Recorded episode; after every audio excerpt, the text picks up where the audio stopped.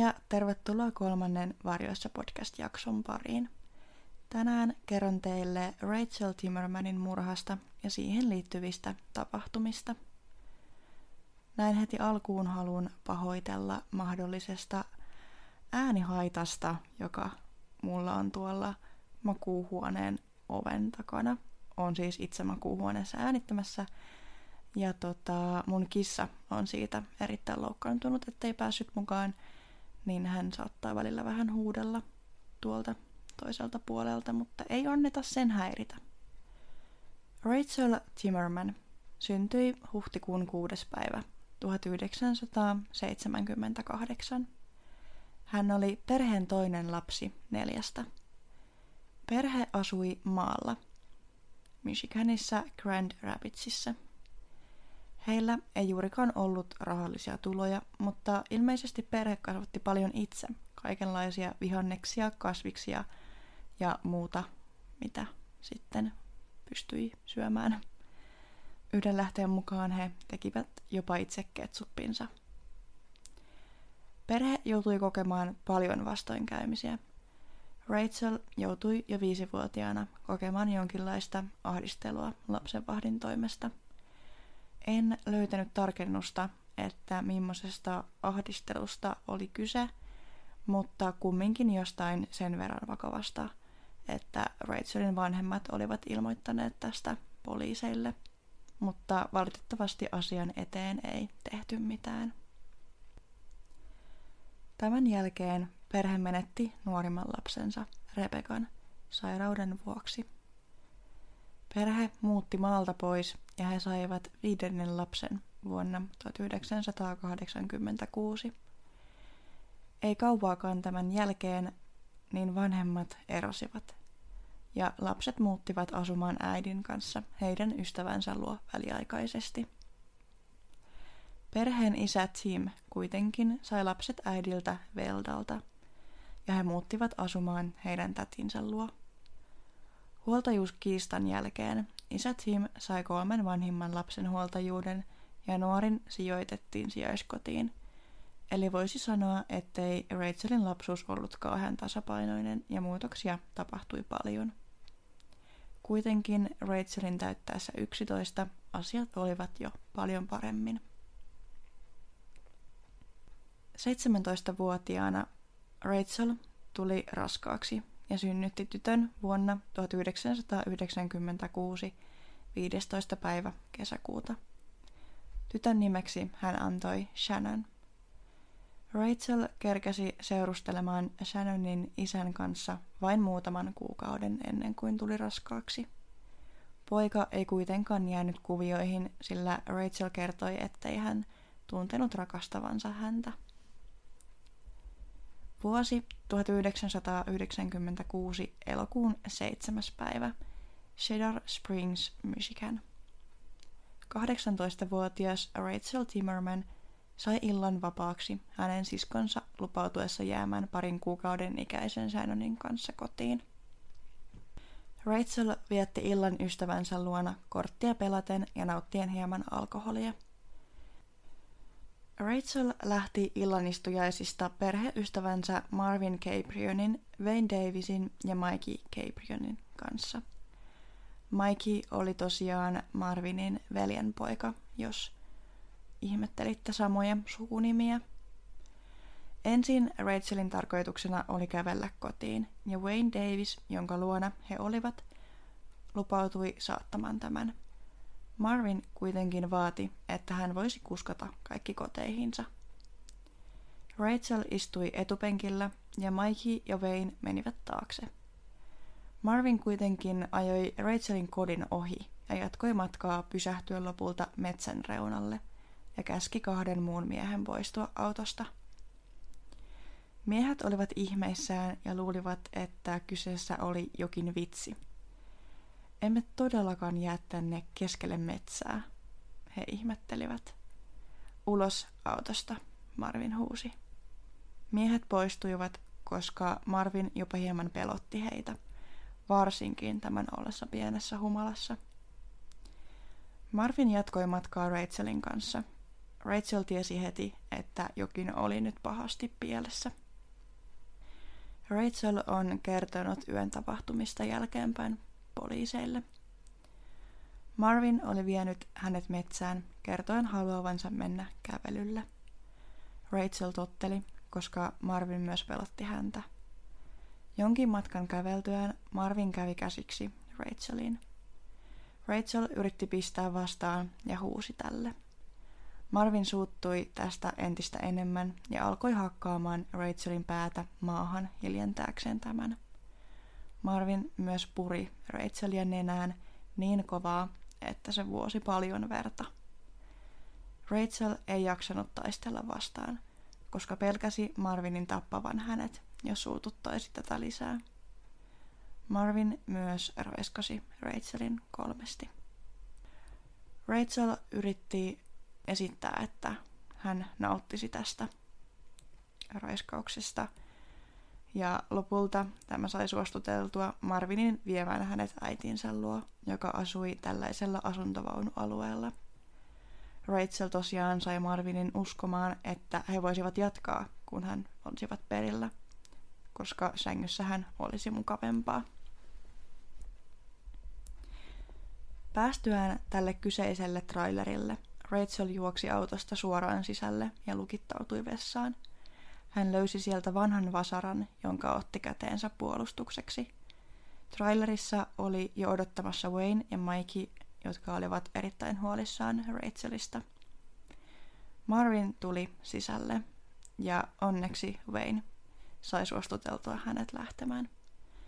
Kello oli puoli neljä aamulla, kun Marvin poistui. Rachel kertoi illan tapahtumista siskolleen, joka suostutteli Rachelin kertomaan poliiseille, ja niin hän tekikin heti seuraavana päivänä. Rachel oli peloissaan, koska Marvin oli uhannut, että jos Rachel kertoisi poliiseille, hän tappaisi ensin Shannonin ja sen jälkeen hänet. Marvin Gabrion oli poliiseille tuttu pikkurikollinen, ja he lähtivät etsimään tätä pidätystä varten. Mulla oli vähän epäselvyyksiä tässä, että miten Marvin otti yhteyttä poliiseihin, mutta jotenkin jäämättä kiinni hän oli saanut kerrottua poliiseille oman versionsa illan tapahtumista, joka yllätys yllätys oli aivan erilainen kuin Rachelin kertomus tapahtumista. Marvin muun muassa väitti, että Rachel oli itse ehdotellut Marvinille – ja että Marvin oli jopa ensin yrittänyt kieltäytyä. Lopulta he olisivat täysin yhteisymmärryksessä harrastaneet seksiä, jonka jälkeen he olisivat huomanneet Marvinin auton jääneen jumiin mutaan. Ja tämä oli syy Rachelin mustelmille, haavoille ja muille pahoinpitelyjäljille, koska hän auttoi työntämään autoa pois mudasta. Poliisit eivät kuitenkaan onneksi uskoneet tätä tarinaa, vaan syyttivät tätä kolmannen asteen seksuaalisesta väkivallasta. Marvinia vastaan oli kolme todistajaa, Rachel, Wayne Davis ja Mikey Caprion. Kuka Marvin Caprion oikein oli? Marvin syntyi vuonna 1953, lokakuun 18. päivä. Hänen perheeseensä kuului vanhemmat ja kolme vanhempaa siskoa, sekä isoveli ja pikkuveli. Caprionin yksi siskoista kuvailee häntä kiltiksi pieneksi pojaksi, joka oli iloinen koko ajan ja tuli toimeen kaikkien kanssa. Toinen sisko muistelee hänen ollen todella ujo ja hiljainen lapsena. Nuorena Marvin teki kaikenlaisia töitä, mitä oli tarjolla – hän oli veljeksistä ainoa, joka aktiivisesti etsi töitä ja tarttui pieniinkin hommiin. Marvinia myös kuvailtiin hyväksi oppilaaksi, joka muun muassa pelasi koripalloa ja jalkapalloa. Marvin oli sellainen tyyppi, joka kiersi tappelut kaukaa ja pysyi poissa hankaluuksista. Marvinilla ei kotona asiat kumminkaan olleet kauhean hyvin, Marvinin isä oli usein humalassa tullessaan töistä kotiin, ja tämä muun muassa pilkkasi Marvinia ja kohteli muutenkin todella huonosti. Kerran hän löi Marvinia, koska hän oli polttanut roskia kotiinsa lähellä. Myös Marvinin veljet olivat erittäin väkivaltaisia, ja kerran he jopa kaatoivat Marvinin maahan lyödäkseen tätä kivillä päähän. Koulussa Marvinia kiusattiin, koska hänellä oli muun muassa rikkinäiset vaatteet usein ja välillä liian isot kengät jalassa. Marvin oli myös se, joka auttoi muita lapsia, joita kiusattiin. Marvinin siskot usein joutuivat vahtimaan veljeksiä ja he olivat paljon keskenään kotona. Kun vanhemmat olivat kotona, he yleensä vain riitelivät ja joskus riidat eskaloituivat fyysisiksi tappeluiksi. Marvinin veljet käyttivät muun muassa huumeita ja en ihan tarkkaa tietoa saanut, mutta ilmeisesti myös Marvin käytti, en tiedä mitä, mutta ehkä jotain. Tai tämmöisen käsityksen mä olen saanut. Ja muutenkin Marvinin veljet, niin heillä oli kaikilla jonkinlaista rikollista taustaa. Vanhemmalla iällä Marvin joutui useampaan auto- ja moottoripyöräonnettomuuteen, joista hän selvisi, mutta sai useita päähän kohdistuneita iskuja. Tammikuussa 1997 Marvin löydettiin ja pidätettiin. Hänet oli mahdollista vapauttaa 75 000 dollarin takuita vastaan. Marvinin asianajaja sai takuut laskettua 40 000 dollariin ja helmikuun kolmas päivä hänen vanhempansa saivat kasaan kyseiset rahat ja maksoivat Marvinin takuut. Ensimmäinen asia, jonka Marvin teki vapauduttuaan, hän meni tapaamaan Wayne Davisia, joka oli siis toinen näistä miehistä, joka oli autossa Rachelin joutuessa pahoinpitelyn kohteeksi, ja yksi niistä, joka todistaisi oikeudenkäynnissä Marvinia vastaan. Helmikuun 12. päivä Veinin ystävä näki Marvinin ja Veinin korjailemassa autoa yhdessä – Seuraavana päivänä hänen oli tarkoitus kuskata Veiniä, mutta hän oli kadonnut. Parin päivän kuluttua tämä ystävä kävi uudestaan Veinin ovella tarkistamassa, jos hän olisi palannut kotiin, mutta hän löysikin vain lapun ovelta, jossa luki, että Vein oli lähtenyt Kaliforniaan. Tämän jälkeen Veinistä ei enää kuultu. Oikeudenkäynti Rachelin raiskaukseen pidettäisiin 5. päivä kesäkuuta 1997. Rachel eli pelossa, mutta hänen piti yrittää jatkaa elämäänsä tyttärensä vuoksi.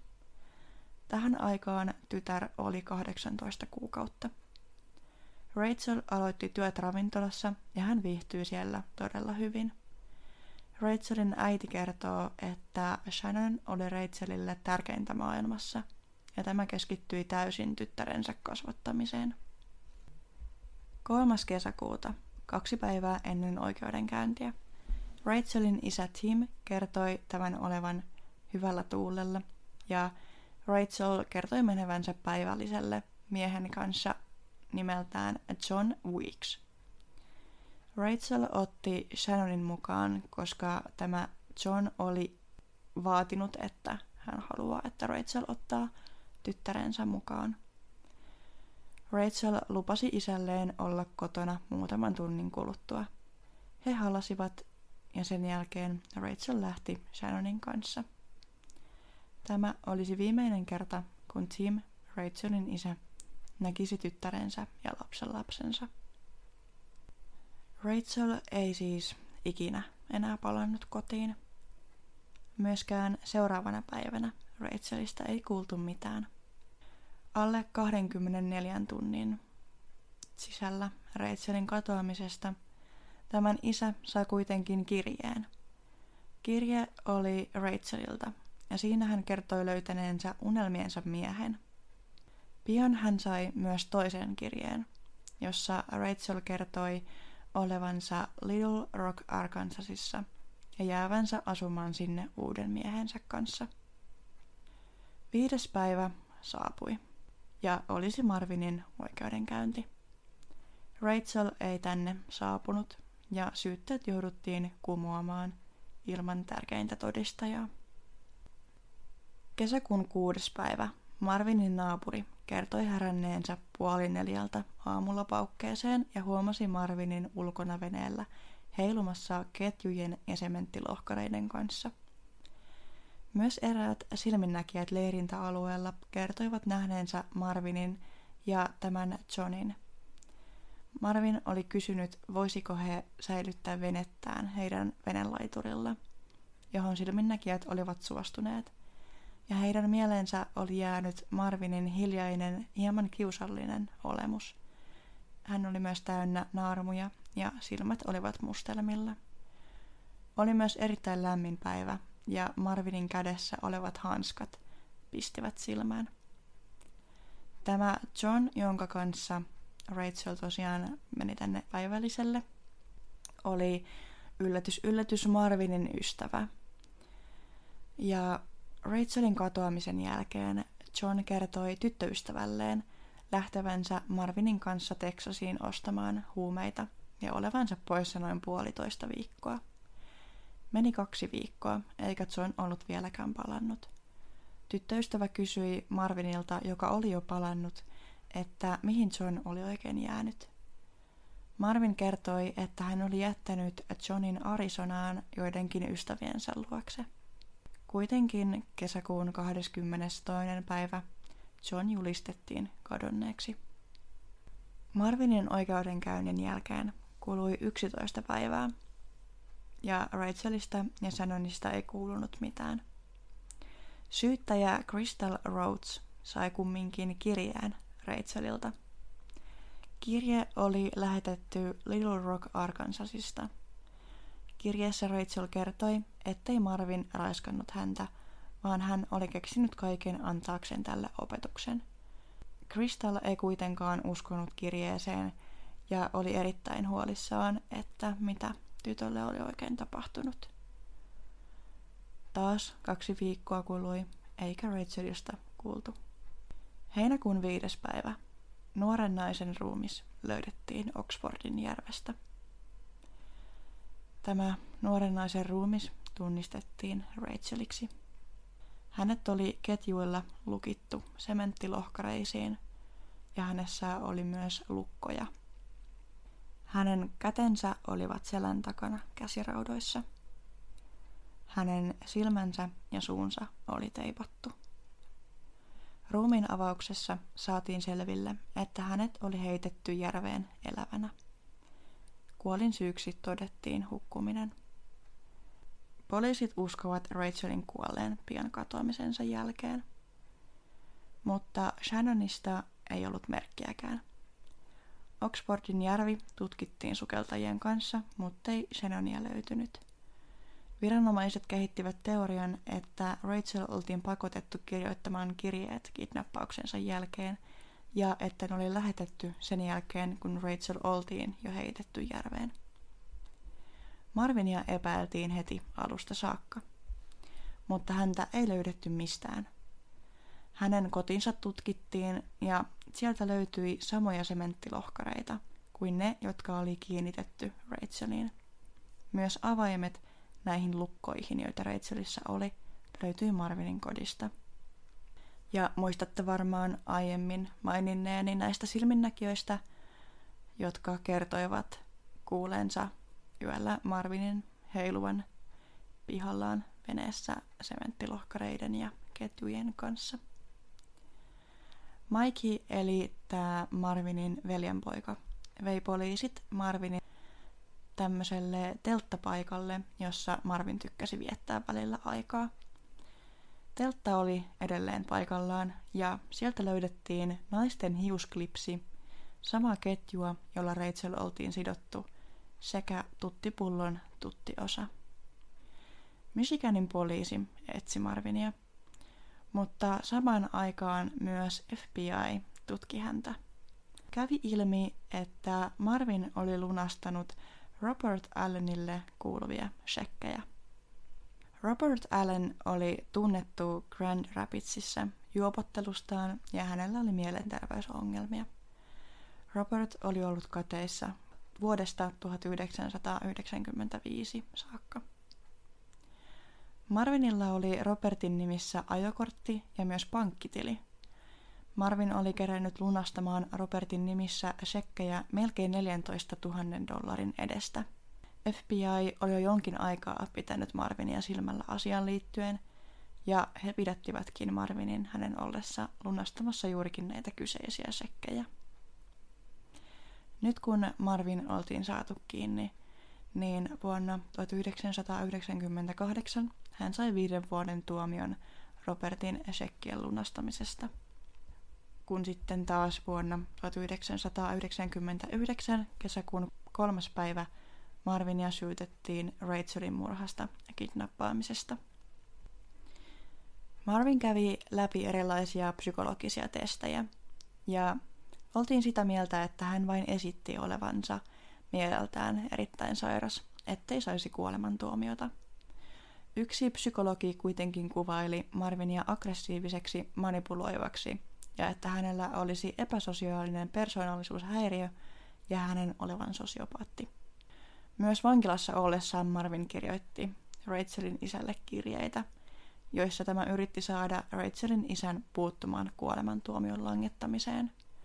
Rachelin isä vastasi, ettei aio auttaa Marvinia, ellei tämä kerro, mistä hän löytäisi lapsen lapsensa Shannonin jos sinä autat minua, minä autan sinua.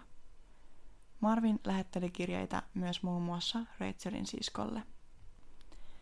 Helmikuun 25. päivä vuonna 2002 oli Marvinin oikeudenkäynti. Kuitenkaan Shannonin, Johnin, Veinin ja Robertin katoamisesta syyttämiseen ei ollut tarpeeksi todisteita. Rachelin murhasta ja kidnappaamisesta Marvin sai lopulta kuolemantuomion maaliskuun 5. päivä 2002. Michiganissa ei itse asiassa ollut kuolemantuomiota rangaistuksena, mutta Rachelin ruumis löydettiin täältä Oxfordin järvestä, joka kuului liittovaltion alueelle, ja Marvin tuomittiin sen alueen mukaan, jossa kuolemantuomio sitten taas oli rangaistus. Marvin oli ensimmäinen kuolemantuomion saanut osavaltiossa, jossa ei kuolemantuomiota käytetä. Tälläkin hetkellä Marvin odottaa kuolemantuomion täytäntöönpanoa. Muista kadonneista ei olla kuultu tähänkään päivään mennessä, paitsi Wayne Davis löydettiin kuolleena tämän Marvinin telttapaikan läheisyydestä. Marvinia ei kuitenkaan tästä ole syytetty. Rachelin perhe yrittää edelleen etsiä Shannonia. Hänestä on olemassa kuva, joka on muokattu näyttämään häneltä 16-vuotiaana. Todennäköistä on kuitenkin, että Shannon sai surmansa myös Rachelin kuoleman aikoihin. Julkaisen tämän kuvan Instagramissa, jossa voitte käydä sitä katsomassa. Surullista, kuinka monta ihmistä on kadonnut niin, että Marvin todennäköisesti liittyy katoamisiin mutta ettei tapauksia olla tutkittu tai saatu selvillä. Itse uskon Marvinin olleen osallisena katoamisiin ja että hän surmasi myös pienen Shannonin. Sitähän Marvin uhkasi tekevänsä. Kiitos kun kuuntelit tämän jakson ja tule ihmeessä kertomaan, mitä ajatuksia tämä tapaus sussa herätti, esimerkiksi Instagramin puolelle at varjoissa podcast – josta löydät myös muutakin kuvamateriaalia tapaukseen liittyen. Multa löytyy myös sähköposti varjoissa podcast at gmail.com. Kuullaan taas viikon päästä. Moikka!